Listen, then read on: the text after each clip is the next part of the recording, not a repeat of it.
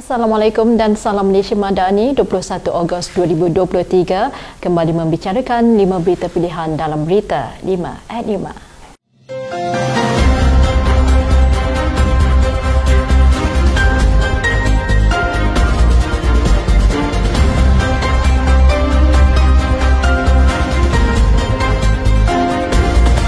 Pemuda UMNO Malaysia hari ini mengambil serius perkara yang tular di media sosial berkenaan pendedahan sebuah dokumen yang didakwa memo dalaman Jabatan Peguam Negara.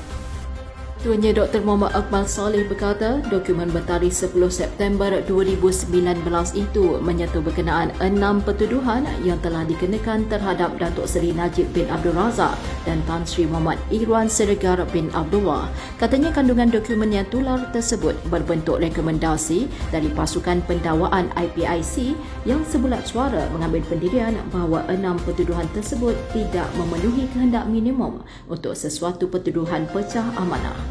Jelasnya pemuda UMNO Malaysia mengambil serius berkenaan perkara tersebut memandangkan dakwaan pendedahan yang dicatatkan di dalam dokumen mengandungi rumusan keterangan terperinci yang dengan jelas memberikan kesan kepada kes enam pertuduhan terhadap Datuk Seri Najib yang masih berjalan di mahkamah.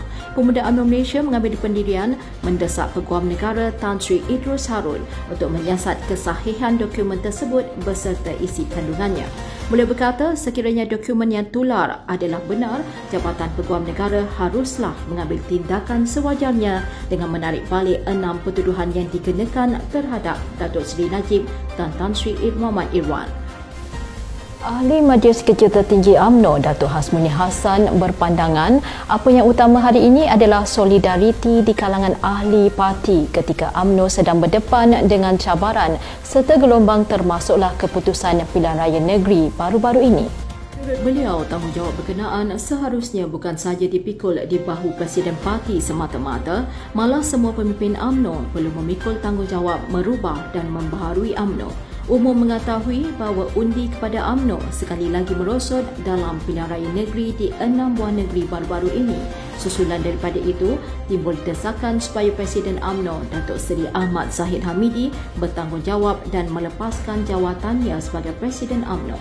Beliau turut mengakui bahawa parti memerlukan perubahan dan pembaharuan tuntas serta menyeluruh yang bersifat luaran serta dalaman. Jelasnya tanggungjawab tersebut bukan hanya perlu dibebankan di bahu Presiden, malah semua pemimpin dan pemberani AMNO perlu memikul tanggungjawab merubah dan membaharui AMNO.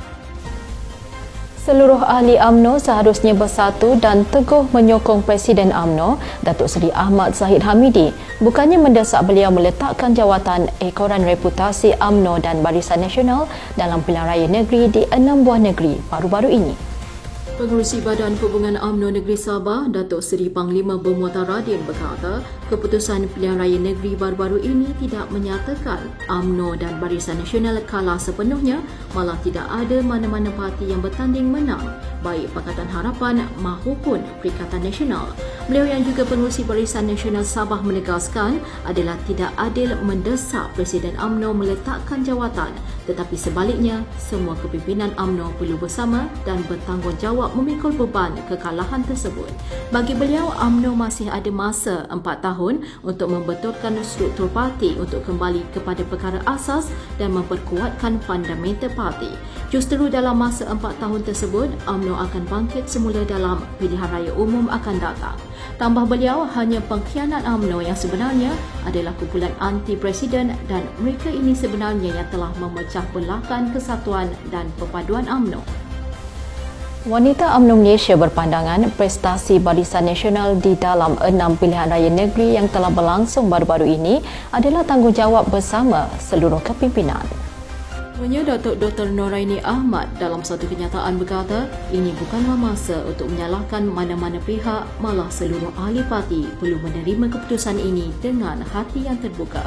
Beliau meminta kepada seluruh ahli dan kepimpinan untuk memberi tumpuan kepada beberapa pilihan raya kecil yang akan diadakan tidak lama lagi. Katanya wanita UMNO Malaysia akan terus bersama dengan barisan kepimpinan parti mencari jalan yang terbaik merangka strategi untuk memperkukuh parti Parti dan menarik kembali sokongan rakyat kepada AMNO dan Barisan Nasional.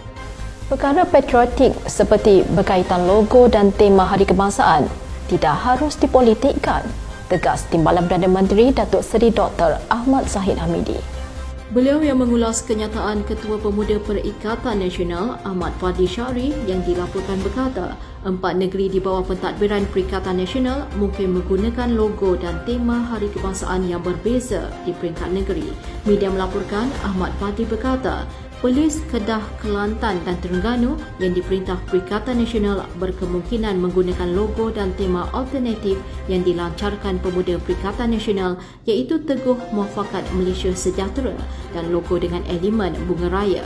Manakala pada Mei lepas, Menteri Komunikasi dan Digital Fahmi Fazil mengumumkan tema Hari Kebangsaan dan Hari Malaysia 2023 ialah Malaysia Madani Tekad Perpaduan Penuhi Harapan dengan mengangkat Malaysia Madani sebagai logo rasmi.